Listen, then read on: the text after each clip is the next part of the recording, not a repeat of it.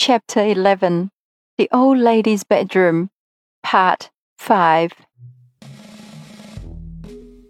The old lady, having undressed herself, lay down beside her. Why don't you put out your moon? asked the princess. That never goes out, night or day. In the darkest night, if any of my pigeons are out on a message, they always see my moon and know where to fly to.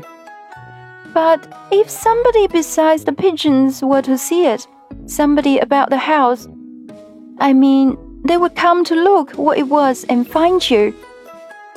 The better for them then. But it does not happen above five times in a hundred years that anyone does see it. The greater part of those who do take it for a meteor wink their eyes and forget it again. Besides, nobody could find the room except I pleased. Besides, again, I will tell you a secret.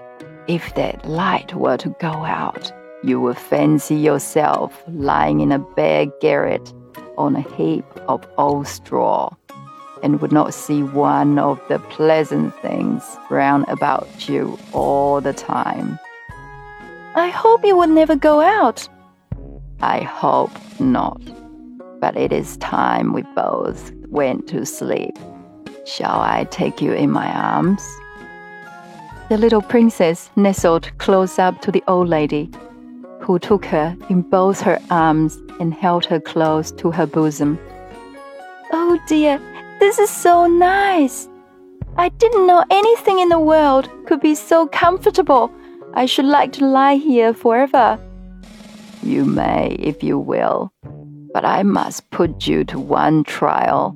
Not a very hard one, I hope. This night week, you must come back to me. If you don't, I do not know when you may find me again and you will soon want me very much. Oh, please don't let me forget. You shall not forget. The only question is whether you will believe I'm anywhere, whether you will believe I'm anything but a dream. You may be sure I will do all I can to help you to come, but it will rest with yourself after all on the night of next Friday, you must come to me. Mind now. I will try. Then, good night, said the old lady, and kissed the forehead which lay in her bosom.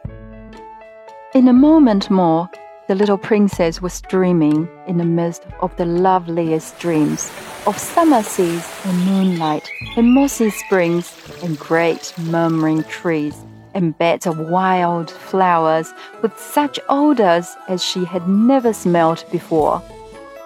But after all, no dream could be more lovely than what she had left behind when she fell asleep.